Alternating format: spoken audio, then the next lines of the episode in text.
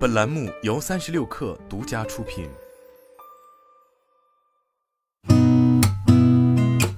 八点一刻，听互联网圈的新鲜事儿。今天是二零二二年七月十三号，星期三，早上好，我是金盛。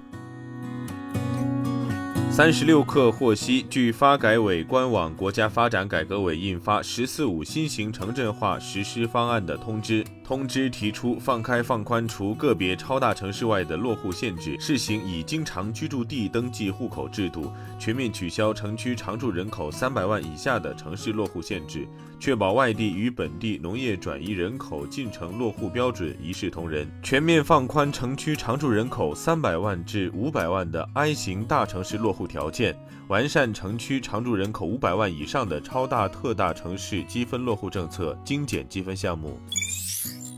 据澎湃新闻报道，近日一则七月八号特斯拉位于苏州的一家钣喷中心起火，一百多辆车被烧毁的截图在网络上引发关注。昨天下午，从苏州消防部门获悉，当天特斯拉苏州钣喷中心确实发生火灾，但火灾现场并没有网传的一百多辆汽车被毁，网传的图片也并非苏州。目前，火灾原因调查工作正在进行中。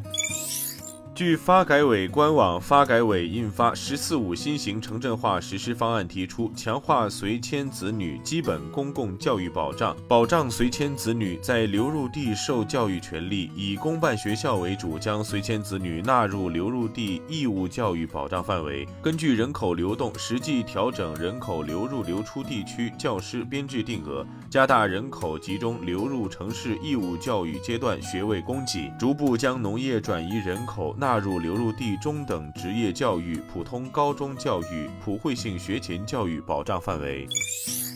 据央视新闻报道，从中科院获悉，中国第一颗综合性太阳探测卫星——先进天基太阳天文台 （ASOS） 将于二零二二年十月在酒泉卫星发射中心择机发射。将揭示太阳磁场、太阳耀斑和日冕物质抛射的形成及相互关系。中国第一颗综合性太阳探测专用卫星研制时间超过五年，重八百八十八公斤，将运行在七百二十公里的太阳同步轨道，设计寿命大于四年。据上证报报道，据蚌埠市地方金融监督管理局七月十一号消息，蚌埠银保监分局、蚌埠市地方金融监管局十一号发布公告称，对固镇新淮河村镇银行账外业务客户本金分类分批开展先行垫付工作。二零二二年七月十五号开始首批垫付，垫付对象为单人合并金额五万元含五万元以下的客户。单人合并金额五万元以上的陆续垫付，垫付安排另行公告。垫付工作由中国农业银行蚌埠市分行代理组织实施，后续将启动客户相关信息的登记、核验和垫付程序，具体安排另行公告。